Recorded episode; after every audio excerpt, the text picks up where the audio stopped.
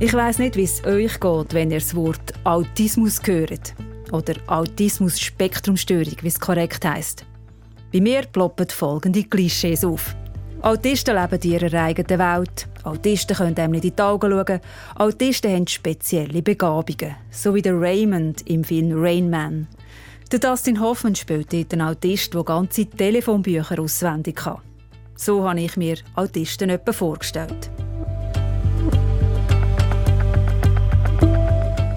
Ich habe keinen einzigen Menschen im Autismus-Spektrum kennt, bis zu dem Tag letztes Jahr, wo mir eine Bekannte von ihrem Sohn erzählt hat. Der Bub ist mit einem meiner Kinder in die Primarschule gegangen. Ein blitzgescheiter Schüler, immer gut drauf, ist nie angeeckt. Ein Bub wie viele andere. Bis zu dem Tag nach der Sommerferien, wo er sich geweigert hat, wieder in die Schule zu gehen. Er hat sich unter seiner Bettdecke versteckt, tagelang, wochenlang. Nicht einmal zum Essen ist er mehr aus seinem Versteck rausgekommen. In der Schule, er geht an ein Gimmi, hat er zwei Monate lang gefällt. Die Eltern sind am Limit gelaufen. Nach wüstem Streit mit ihrem Sohn haben sie psychologische Hilfe angefordert. Dann ist die Diagnose Autismus-Spektrumstörung ASS. Der Sohn von meiner Bekannten hat das Asperger-Syndrom. Seit dieser Begegnung lässt mich das Thema Autismus nicht mehr los. Und wo dann eine Redaktionskollegin kam, ist, ob ich nicht eine Sendung über Autisten in der öffentlichen Schule machen will, habe ich angefangen zu recherchieren. Was ich herausgefunden habe, hat so gar nichts mehr mit diesen Klischees zu tun, die ich kennt habe. Ihr hört Input. Mein Name ist Helen Arnett. Input.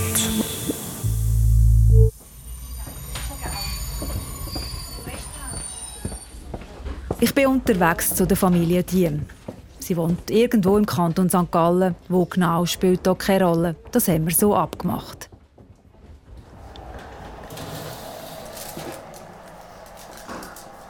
Hey, hoi Nino.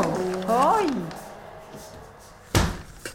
Unterdessen sitze ich in der Stube von Stiems. Etwa zwei, drei Meter von mir weg hockt der zwölfjährige Nino auf dem Sofa und löst einen von diesen farbigen Zauberwürfeln, die mich in meiner Schulzeit in den 80er Jahren fast um den Verstand gebracht haben. Der Nino hat, wie die meisten Asperger, nicht gern fremde Leute wie mich. Seine Eltern mussten ihn ziemlich überzeugen, dass er in diesem Podcast mitmacht. Und darum findet er es ziemlich doof, dass ich ihm hier gegenüber sitze und er ein Interview muss geben Meine Fragen findet Nino übrigens auch ziemlich doof, wie ich später erfahre. Was ist denn das jetzt für eine Würfel? Das ist der Megamix 3x3x12, glaube ich. Das sind einfach das ist wie ein 3x3, einfach mit 12 Seiten. Ich habe damals in der Schule nicht einmal den ganz normalen Rubik's Cube mit seinen sechs Seiten auf die Reihe gebracht. Auch mit Anleitung nicht. Ganz im Gegensatz zum Nino. Ich habe einfach ein YouTube-Tutorial geschaut und dann ist es gegangen. Ein Tutorial, okay.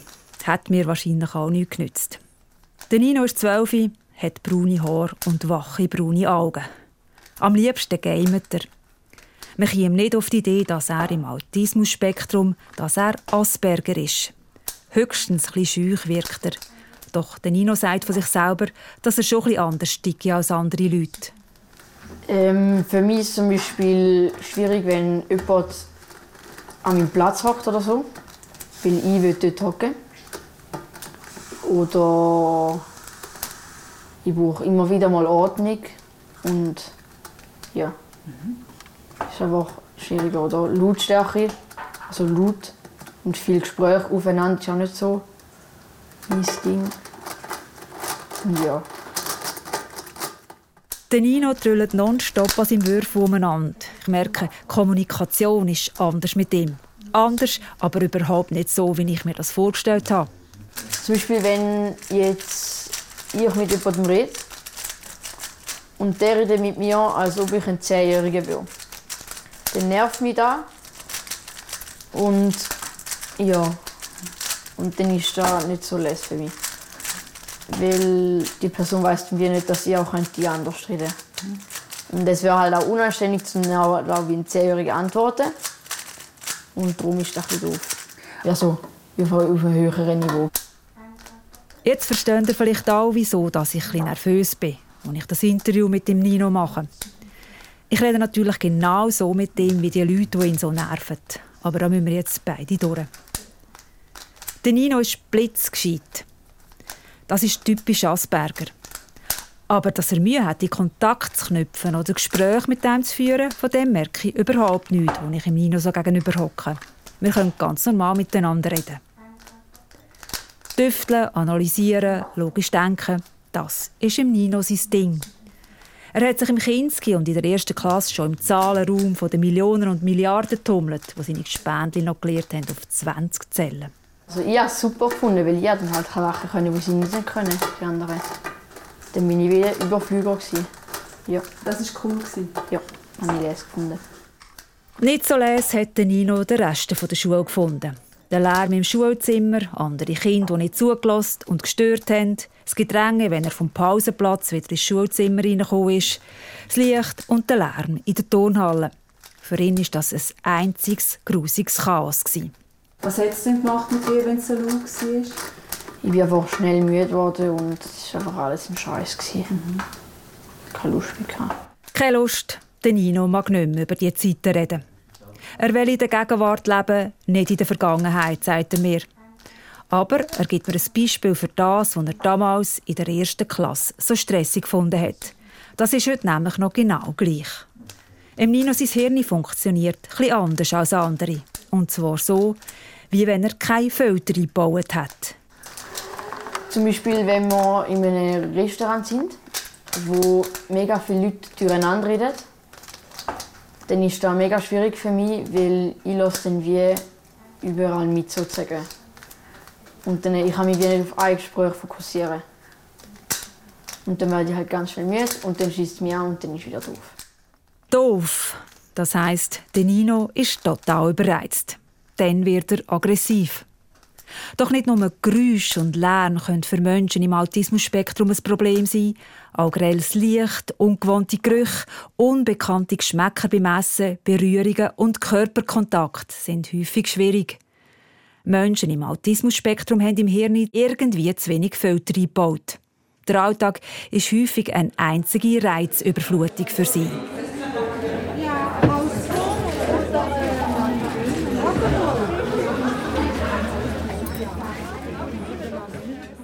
Seine Umwelt so wahrzunehmen, wie der Nino sie wahrnimmt, das macht unheimlich müde.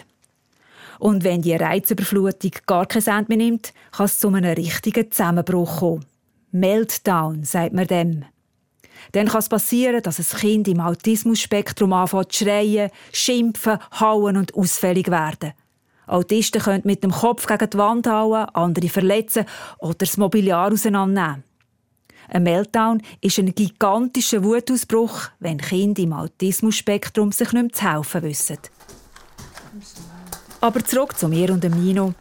Der Nino mag nicht mehr reden. So, bin ich fertig.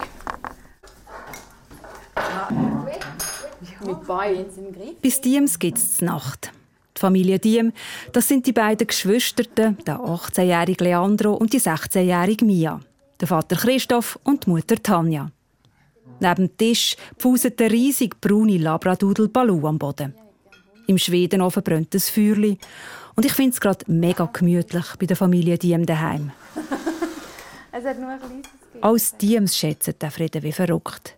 Es ist nämlich noch nicht lange her, da ist es am Familientisch kaum mehr auszuhalten. Damals, wo der Nino in der ersten Klasse war, kaum ist er zur Tür reingekommen, war die Hölle los, erzählt mir seine Mami Tanja Diem wenn irgendetwas nicht so war und wir haben nicht mehr gerne gewusst, was passiert ist, dann ist der Nino wirklich explodiert, aufgesprungen, der Stuhl ist gekippt und er ist ausgerastet, hat geschrauen, ist uhr, hat nichts mehr gegessen. Und wir sind da gegangen und denken, was ist jetzt falsch gelaufen oder, oder ja, was ist passiert? Ein falsches Wort, ein falscher Blick und der Nino ist ausgerastet ein Meltdown eben. Wenn man so ausgerastet ist, haben wir vielmal ähm, dann halt so wie probiert, wenn man dem kann so sagen, Regeln abmachen, dass er einfach nur sein Zeug kaputt macht. Und wir sind regelmäßig, wenn es wieder gut war, wirklich mit einem Abfallsack ins Zimmer und haben alles, was kaputt ist, halt weggetan. Krass. Ich kann kaum glauben, dass Tanja Diem vom gleichen Nino redet, der hier gerade ganz friedlich sein Konfibrot schmiert und ein Joghurt reinschaufelt. Auch am Morgen hat es häufig Theater gegeben, erzählt mir Tanja Diem. Der Nino hat sich mit Händen und Füßen dagegen gewehrt, in die Schule zu gehen. Wie mal gesagt, wir sind die grössten Lügner, die es gibt. Wieso? Ähm, weil wir gesagt haben, wir helfen dem und wir machen alles, dass es ihm gut geht oder dass es ihm wieder besser geht. Und gleichzeitig schicken wir ihn an Ort wo es ihm nicht gut geht. Und da, da fährt schon rein als Eltern. Das ist wirklich, das, das verletzt natürlich, ja. Dass der Nino Autist ist und er darum so gelitten hat in der Schule, das haben die Teams damals noch nicht gewusst. Der Nino hat so fest gelitten, dass er sich sogar das Leben nehmen Aber von dem erzähle ich später.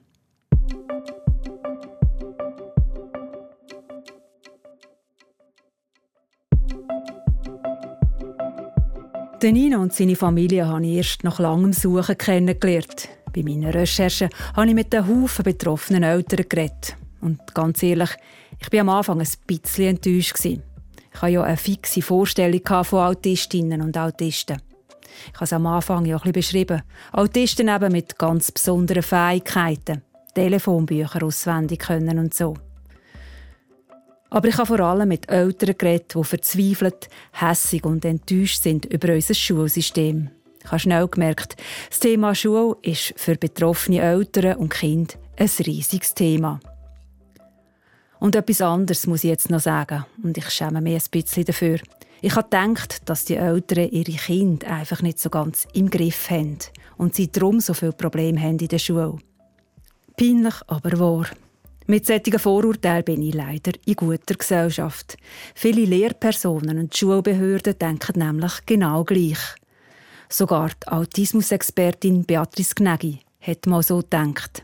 Früher, wenn ich so Kind gesehen hätte, oder, äh, mit einem Zusammenbruch oder Meltdown, ich glaube, dann hätte ich als erstes auch gedacht, irgendwie, ja, also, würde da bitte mal schauen, oder kann es ja quasi nicht sein. Oder? Also auch so automatisch wie auf die Erziehung geschoben. Und das ist unfair. Mit dem hat es nämlich gar nichts zu tun.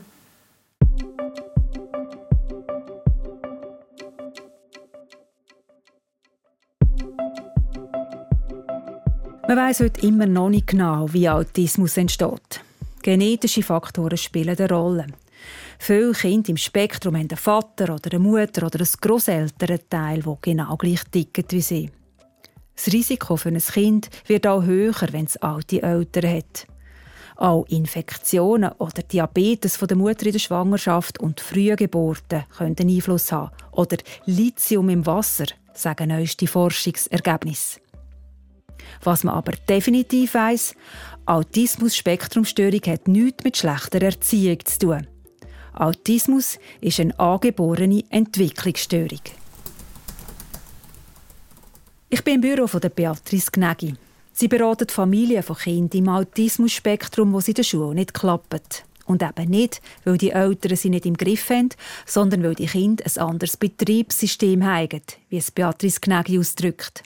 Also der Start ist meistens noch okay, aber Kindergarten erlebe ich oft, wo es noch irgendwie geht, aber das sind natürlich die Erwartungen weniger hoch und wir dürfen ja noch ein bisschen mehr Kind sein und spielen und ich glaube auch dort sind die Unterschiede noch sehr groß und, und wird mitgetragen ähm, von der Entwicklung her. Und dann in der Schule ja, wechselt es dann, wo man halt doch still sitzen und konzentrieren und ein gewisser Leistungsdruck ist da und dann kippt es dann meistens. Kippen tut es dann häufig in der Oberstufe, erklärt mir Beatrice Gnegi. Genau wie beim Sohn von meiner Bekannten. Je älter das man wird, desto mehr flexibel und selbstständig sollte man sein. Es wird erwartet oder vorausgesetzt. Es gibt mehr Lehrer, es gibt mehr verschiedene Fächer, vielleicht noch in verschiedenen Schulhäusern. Da sollte man wieder hinfahren. Also man muss ständig eigentlich sich auf etwas Neues einstellen. Dann die ganzen sozialen Interaktionen. Also wenn ich dort mehr Mühe habe, wieso machen die das so oder was, meinen sie sich jetzt, dann brauche ich ein bisschen länger, um es analysieren, erfassen und dann antworten.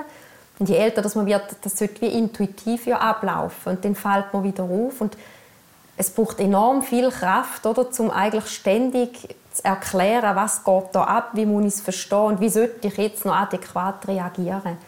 Und dann fällt man irgendwo hinten ab, sei es in der Leistung oder eben im Sozialen. Und äh, dann kommt dann die Not, oder? Die, die Ausbrüche oder Zusammenbrüche.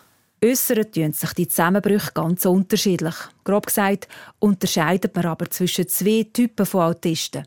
Also der eine Typ ist eher so ein bisschen oppositionell, also wenn man nach außen geht, ein bisschen aggressiver dann wird, das ist häufig in der Schule dann zu beobachten. Dass man dort, das sind meistens eher die Jungs, also es gibt auch Ausnahmen, aber tendenziell eher Jungs, die dann so auffällig werden, die dann stören und dann kommen dann schnell mal die Lehrer und sagen, ja, also so geht es nicht oder da liegt was vor, wir müssen abklären und dann nimmt das so ein bisschen seinen Lauf. Und so ein bisschen das Verstecktere, was aber eben auch sehr oft der Fall ist, ist, dass dass man im Aussen sehr angepasst ist. Also maskieren nennt man es auch. Man weiß ja schon, was eigentlich erwartet und korrekt wäre. Und es braucht so eine hohe Leistung, um die Rolle quasi zu spielen oder das Theater aufrechtzuerhalten, dass wenn ich heimkomme, also wirklich zur Tür rein, und dann bricht es ab, die Maske fällt und dann geht nichts mehr. Und das sind dann wieder zwei verschiedene Kinder, oder, wo man wo man kennenlernt. Und leider die Schule sieht nur den Teil in der Schule, die Eltern den Teil daheim und das passt wie nicht zusammen. Der Nino Diem, der Zwölfjährige mit seinem Zauberwürfel, gehört definitiv zum zweiten Typ. Das sogenannte Maskieren, das Theaterspielen in der Schule, das sich zusammennehmen, das hat dem Nino die ganze Energie genommen. Aber nicht nur das, der Nino hat sich falsch gefühlt in der Schule. Und auch falsch in dieser Welt. Seine Mutter, Tanja Diem, erinnert sich an einen Weihnachtswunsch von Nino, wo ihr das schmerzhaft klar gemacht hat. Also dort, wo er äh, in der ersten Klasse ist, an der Weihnacht, hat er sich gewünscht, dass er glücklich in die Schule so wie die Grossen zwei. Dass er auch mal lachen kann. Und er hat mich dann gefragt, habe ich es denn nicht verdient, um lachen oder um glücklich zu sein. Und das sind schon Diskussionen, die man nicht mit einem Fünfjährigen führen Nein, das will man wirklich nicht. Und noch viel weniger will man hören, dass ein Fünfjähriger nicht mehr leben will. Genau das haben Tanja und Christoph Diem aber müssen erleben. Er hat zwei Suizidversuche hinter sich. In der ersten Klasse waren die. Er ist in der ersten Klasse zu uns und hat gesagt, er ist mein Leben weniger wert. Ja. Und ist im Zimmer auf der Fensterbank gehockt und hat Anstalten gemacht, dass er jetzt aufhören will. Mhm. Und der, der Christoph wollte ihn dann vom Fensterbank holen und ich dann ein anderes Mal vom Balkon. Und er hat uns dann angefleht mit Fifi, ähm, ob wir ihm helfen, um wieder in den Himmel zu kommen. Er sagt da falsch.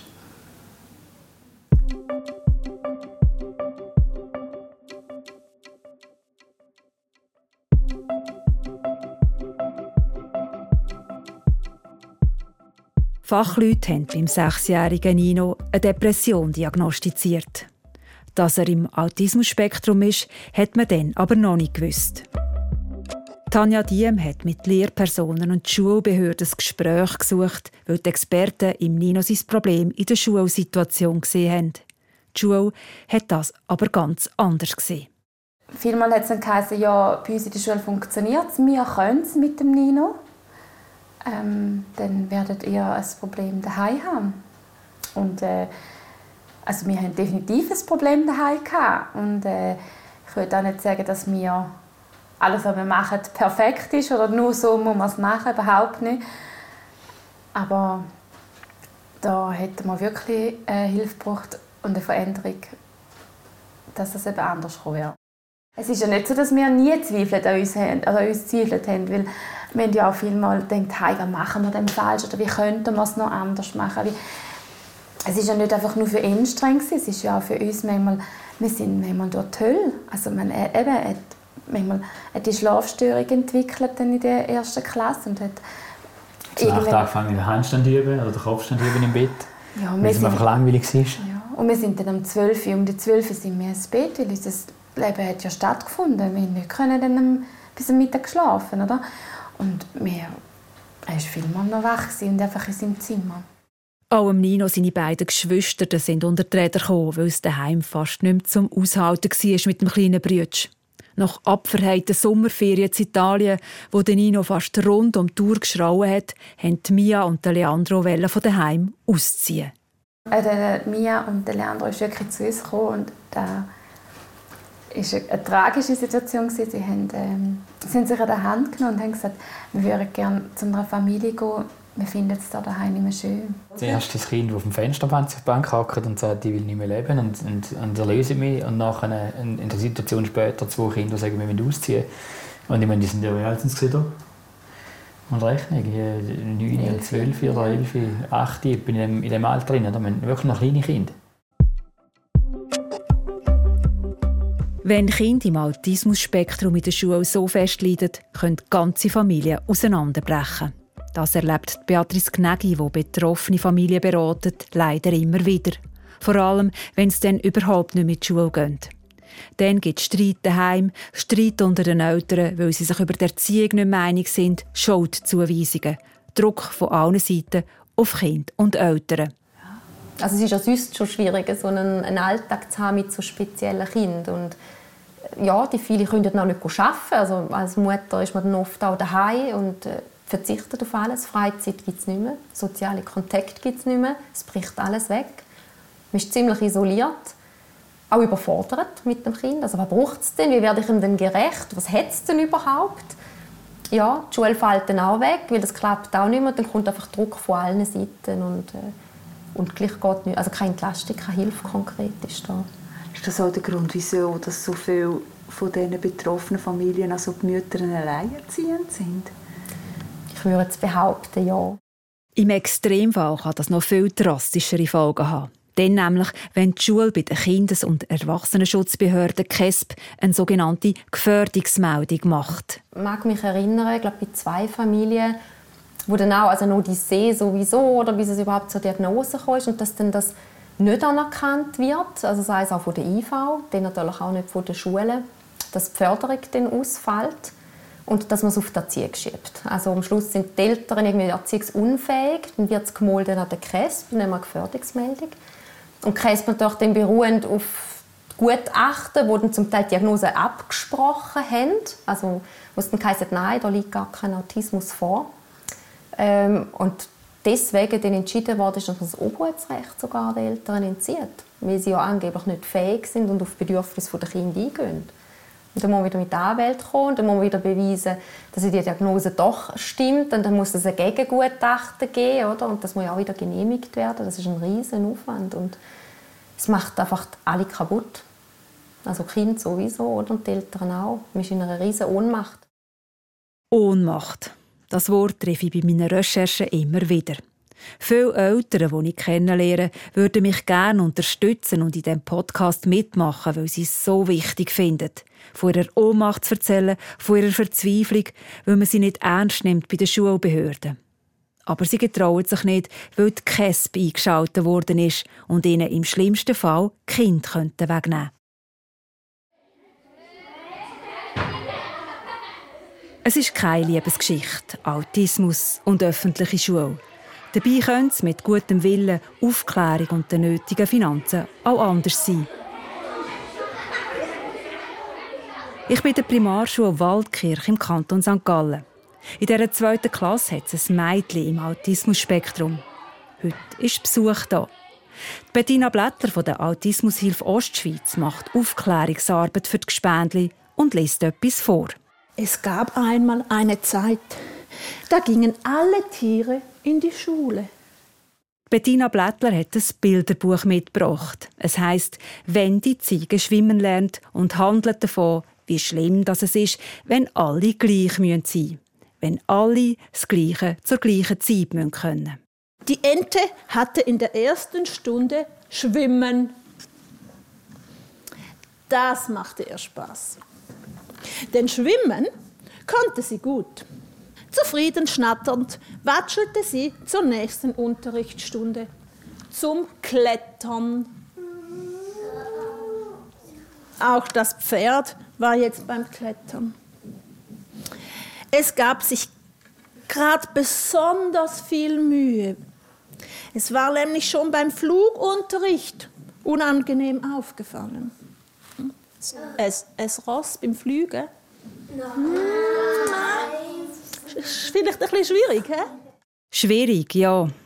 So wie es für Kinder im Spektrum schwierig ist, sich in einem lauten Schulzimmer zu konzentrieren oder die Reaktionen von ihren Gespendli richtig zu interpretieren. Bettina Blättler erklärt dem Kind, was an ihrem Gespendli sonst noch so speziell ist. Die Kinder, die ich kenne, das ist manchmal so, dass die nicht so gut spüren, wie es den anderen Kind geht. Weil, wenn ich dir Hörle zupfe, tut das mir nicht weh, oder? Das tut nur dir weh. Aber ich weiß ja, dass es dir weh tut. Aber bei diesen speziellen Kindern, die, wenn sie es selber nicht spüren, dann ist es manchmal schwierig, weil sie es dann wie nicht wissen, dass es am anderen weh tut. Empathie erklärt für Zweitklässler. Die Schule Waldkirch nimmt die Integration von Kindern im Spektrum sehr ernst. Und das lässt man sich auch etwas kosten. Die Lehrperson hat im Voraus eine Weiterbildung gemacht. Das Kind hat eine ständige Klassenassistenz an seiner Seite. Mit dieser offenen Haltung ist die Schule Waldkirch ein Vorzeigebeispiel. Die Realität sieht aber leider häufig anders aus. In den Schulzimmern und im Bilderbuch von der Bettina Blättler. Der Elefant war am Anfang noch ganz gut im Um die Wette rennen. Aber dann musste auch er Nachhilfeunterricht im Fliegen nehmen. Habt ihr schon mal einen fliegenden Elefant gesehen? Nein, noch im. Elefanten, die nicht fliegen wollen und Kinder, die nicht still sitzen oder daheim ausflippen. 1% der Gesamtbevölkerung ist im Autismusspektrum. Vernachlässigbar denken sich darum viele Schulbehörden und blocken. Es brauche darum unbedingt mehr Informationen zum Thema, sagt mir Bettina Blättler von der Autismushilfe Ostschweiz. Das Wissen fehlt, was heißt das wirklich? Was braucht es dafür, um so ein Kind gelingen können integrieren? Und dann versteht man wirklich die Eltern nicht. Dann kommt eine Mami und ein Papi und sagt, ihr wisst, auf da müsst ihr schauen, da kann es nicht so gut, da müsst ihr, da Und dann heißt es einfach, ja, ja. Weil man sieht es dem Kind nicht an. Es hat ja einen normalen IQ. Ja, das soll sich jetzt mal benehmen. Dann geht das schon. Oder die Eltern sollen ein bisschen strenger sein. Und dann nachher bringen wir das schon an. Und ähm, gibt leider immer noch einfach das Denken, entweder funktioniert es in dem Rahmen, wo wir haben, und sonst passt es nicht an.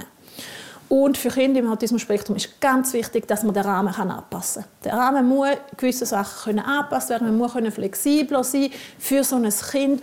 Und diesen Aufwand, habe ich das Gefühl, wollen noch nicht alle auf sich nehmen. Kommt noch die Skepsis dazu, dass doch heute fängs jedes Kind eine Diagnose hat. ADS, ADHS, Dyskalkulie, Legasthenie, Hochbegabung. Und es ist tatsächlich so, dass es heute mehr Autismus-Spektrumstörung, sogenannte ASS-Diagnosen gibt. Aber nicht, weil die Entwicklungsstörung häufiger auftritt als früher, sondern weil die Kinder im heutigen Schulsystem schneller unter die Räder kommen, sagt Bettina Blättler. Fächerübergreifend zu lernen, Kompetenz zu lernen, es wird viel früher schon Selbstständigkeit auch von den Kind verlangt, äh, mit, mit am Plan arbeiten selber oder so. Und da ist für die Kinder viel weniger vorhersehbar. Was kommt, was muss ich machen? Oft wissen sie nicht, was morgen in der Schule ist und Kinder, die dann wirklich fast nicht in die Schule können am Morgen, weil sie einfach nicht wissen, was kommt, was, was erwartet mich. Und da ist sehr wichtig, dass die Kinder feste Strukturen haben, feste Rituale haben, dass sie wissen, was erwartet mich, auf was kann ich mich einlassen. Und dann ist es einfacher für sie, in die Schule zu gehen. Have a look please at the front. Was everybody here on Monday? We're missing someone. Even Even, but he's still, yeah. Okay. He was here on Monday. Okay, so you guys all had the input. Szenenwechsel. Ich bin wieder zurück beim Nino, einem Bub, der sich vor lauter Verzweiflung mit sechs hat das Leben nehmen. I know. Er geht heute in eine Privatschule, in die Tagesschule Kids im St. Gallischen Bronshofen. Schule ist auf Kinder mit durchschnittlicher bis höherer Begabung spezialisiert. Und der Nino, der wirklich sehr intelligent ist, ist hier vom ersten Tag an richtig gehend aufgeblüht. Jetzt hockt er gerade neben seinem Freund Max. Die beiden machen eine Gruppenarbeit. Eigentlich fast unmöglich für einen Asperger, der ja in der Regel nicht so gerne andere Menschen so nah um sich herum hat. Aber da geht's, der Nino ist angekommen. Was ist anders da als früher so in der, in, in, in der öffentlichen ähm, Schule? Da ist es eher individuell. Und, ja. Und die Sache mit, dass es so laut ist und so, das ist da kein Problem mehr, oder? Mhm. Und endlich darf der Nino mit dem Asperger-Syndrom auch zeigen, wie intelligent das er ist. Er kommt Antworten auf seine Fragen über. Gut. Da sagt niemand mehr, das musst du noch nicht wissen. Gern, du hast noch etwas, ja? Es ist ruhig hier im Klassenzimmer und in der Pause. Niemand rennt umeinander, man geht respektvoll miteinander um. Wenn es Nino ausnahmsweise doch mal wieder zu viel wird, wenn zu viel Reiz auf den Zwölfjährigen reinprasselt, darf er auch mal einen Tag daheim bleiben. Den Schulstoff hat er schnell wieder aufgeholt. Die 25'000 Franken Schulgeld pro Jahr müssen dem Nino seine Eltern selber zahlen. Die Schulgemeinde hat sich geweigert, eine Privatschule zu finanzieren. Em Nino seine Eltern sind vor der Entscheidung gestanden, entweder sie zahlen die Schule selber oder der Nino kommt in eine Sonderschule. Was das mit Kind wie Nino machen kann, erklärt mir die Schulleiterin der Kids, Gabriela Fieseler. Ein Aspergerkind braucht Ruhe. Ein Aspergerkind braucht gute Vorbilder, weil es lernt ja, es muss ganz lang lernen für all das, was für uns selbstverständlich ist, das Emotionale. Es, es wird das Emotionale nur einigermaßen sich können anpasst verhalten, wenn es kann lernen, spiegeln und so Sachen. Und wenn es in einem Umfeld ist, wo das Kind hat, wo auch Schwierigkeiten hat, dann lernt es ja von dem, das schwierigere Verhalten. Das ist so meine Theorie. Und ähm, die Asperger sind aber oft sehr intelligent. Und da braucht es eigentlich eine Schule für hochintelligente Kinder. Es braucht eine Schule, wo die Ruhe gibt. Und es braucht eine Schule, die das Verständnis für das Autismus-Spektrum hat. Und das ist eine Sonderschule im üblichen Sinn, wie wir es darunter verstehen, in der Regel nicht. Beatrice Gnägi, die Eltern von Kindern im Autismus-Spektrum beratet, sieht die Chancengleichheit in Gefahr. Es ist tatsächlich so, dass man dann auch reden vom Zweiklassensystem, oder? Also die einen haben das Glück und es geht äh, und andere die haben Pech und sagen, ich kann das nicht finanzieren. Wir müssen halt irgendwie durch die Regelschule oder Sonderschulzeit kommen. Ja. Mit was für Folgen für die betroffenen Kinder? Also ich würde es jetzt nicht nur abhängig machen von der Schule selber, sondern wenn das Setting nicht passt, welches jetzt ist eigentlich egal, oder? Dann kommt es häufig zu Folgeerkrankungen. Also man sagt dem Komorbiditäten. Das sind dann Ängste, Zwänge, Depressionen häufig so im Jugendalter. Schulverweigerung ist ganz oft das Thema. Ja, und dann wird es schwierig, oder? Wie, wie geht es weiter und was braucht es? Dann kommen Therapien oder eben Psychiatrien. Beatrice Gnägi hat eine Facebook-Gruppe gegründet. Eltern von Kindern im Spektrum tauschen sich hier aus. 680 Mitglieder hat die Gruppe schon. Wir haben uns gestern entschieden, dass es das Beste ist, wenn unser Sohn in eine Sonderschule geht. Er, leider, er leidet unter Angststörung und AS. Wir haben uns den Weg einfacher vorgestellt, hätten ihm so gerne gewünscht, dass er in die öffentliche Schule gehen kann. Probleme mit der Schule sind in dieser Gruppe ein riesiges Thema. Und dann weiß man nicht, wohin und dann weiß man nicht, wer zahlt. Und dann wartet man einfach mal, bis vielleicht das Wunder passiert, habe ich manchmal das Gefühl. Ja. Leider sind Wunder auch in unserem Schulsystem selten. Und so passiert es, dass Kinder im Autismus-Spektrum manchmal durch alle Maschen fallen. Kinder, die gar nicht mit die Schule gehen. Man glaubt es kaum, aber es ist so. Das heisst nicht immer, das ist ein Einzelfall. Es ist eben kein Einzelfall. Also wir haben ja jetzt eben allein in der Gruppe schweizweit haben wir Mikrobiografien gesammelt, zum belegen, hey, es gibt mehrere Kinder, die dort zum Teil ein Jahr nicht beschult werden, weil man nicht weiß, wohin mit denen, oder? Und das darf nicht sein. Das ist nicht akzeptabel. Statt auf Wunder zu warten, fordert Beatrice Gnägi spezielle Schulen für Kinder im Spektrum. Denn die Kinder sind da, mitten unter uns, in jedem Schulhaus. Aber wer zahlt es? Das ist die grosse Frage. Schön wäre ja, dass es nicht die Familie wieder zahlen muss, weil die haben ja meistens schon genug zum Stemmen, sondern dass man das eben wie als Sonderschule auch könnte deklarieren könnte, dass das über den Kanton läuft. Sind da irgendwie Bestrebungen im Gang? Ja, es gibt schon immer mehr. Also es ist was im Tun, aber es ist auch immer so ein bisschen im Kleinen und ich habe das Gefühl, jeder probiert mal und wurstet das so ein bisschen selber und man weiß gar nicht genau von den anderen, oder? was läuft, was gibt es denn schon. Und häufig scheitert es an der Finanzierung. Also wir sind ja auch dann schon im Regierungsrat und im Bildungsdepartement. Und dann heisst es auch, ja, wir haben ja so viele Sonderschulen. Also eigentlich langt das. Und eben, wir machen ja jetzt Inklusion und Integration. Das ist der Auftrag auch vom Bund. An dem müssen wir festheben. Aber dass das dann nicht funktioniert, oder? es schließt dann wieder aus, dass man kann sagen, wir brauchen ja eigentlich nochmal eine neue kleine Sonderschule. Und dann muss man, sie wieder privat ähm, aufbauen oder finanzieren. Wieso klappt es so selten mit autistischen Kindern in der Regelschule? Dass Lehrpersonen und Schulbehörden einfach keinen guten Job machen, so einfach sei es nicht, sagt die Autismusexpertin Beatrice Knägi. Oft erlebe ich wirklich Schulen, jetzt gerade in meiner Arbeit, die eigentlich bereit sind, die auch verzweifelt sind und sagen, ja, wir, wir sehen es, wir würden gerne, aber wir können nicht oder eben, es fehlt an Ressourcen.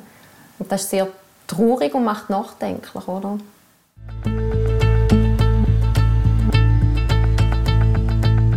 Nach meiner Recherche weiss ich viel mehr über Autismus und wie verschieden sich die Entwicklungsstörung äußern kann.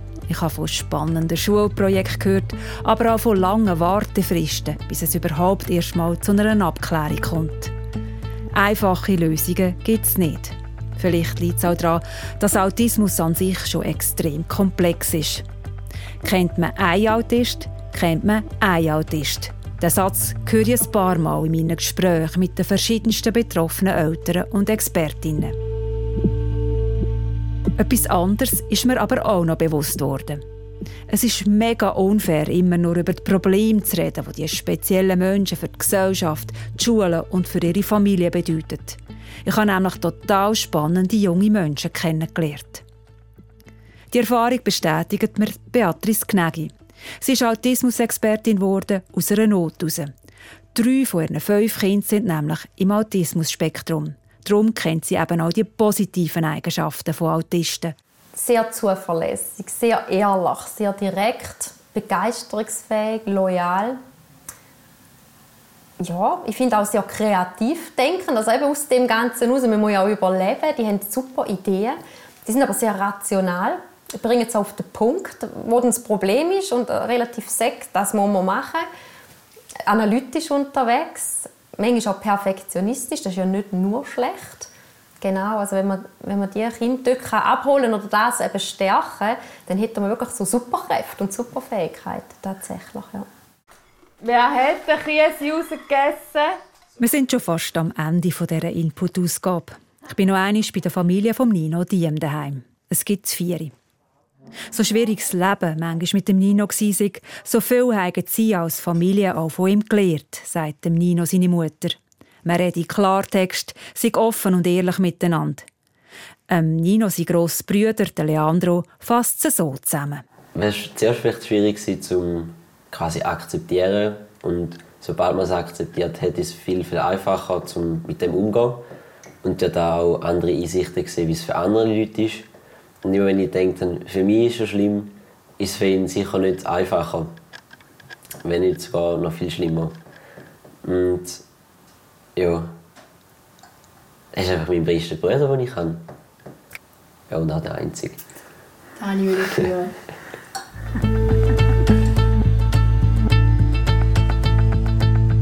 Was sind eure Erfahrungen mit Kindern im Autismus-Spektrum und der öffentlichen Schule? Ich bin gespannt auf eure Geschichten. Schreibt mir auf input.srf3.ch. Ich bin Helen Arnett. Im Input nächste Woche fragt meine Kollegin Trina Telli, warum wir in der Schweiz nicht über Rassismus reden. Im nächsten Input probiere ich etwas aus, das meiner Erfahrung nach selten gut kommt. Ich möchte über Rassismus reden. Tönt einfach, ist es aber nicht. Beispiel: ich habe letztens einem Kollegen in einer Diskussion gesagt, dass er gerade etwas Rassistisches gesagt hat. Auf das aber ist die Diskussion eskaliert, er ist hässlich geworden und hat gemeint, ich hätte ihn als Rassist beschimpfen. Dabei ist er logisch kein Rassist, sonst wären wir ja nicht befreundet. Und da liegt ein Teil vom Problem. Rassismus wird oft als etwas wahrgenommen, wo nur von Neonazis oder Superrechten kommt, wo bewusst rassistisch sind. Das Ding ist aber, dass wir alle immer wieder rassistisch sind ohne dass wir wenn rassistisch sind, sagt die Antirassismus-Trainerin Rahel Elmavi. Sehr schnell ist es halt im Raum, dass sich eine Person angegriffen fühlt, dass sie als Person Rassistin ist. Und da gilt es eben nochmal ein neues Verständnis aufzubauen. Es geht um rassistische Aussagen, es geht um rassistische Handlungen und nicht per se, dass man eine rassistische Ideologie aktiv vertritt. Ich will herausfinden, wie wir konstruktiv über Rassismus reden können, ohne dass sich die einen angegriffen fühlen und ohne dass es den Betroffenen die letzte Energie nimmt. Die gute Nachricht, Es ist möglich. Ihr hört es im Input online ab dem nächsten Mittwoch in eurer Podcast-App.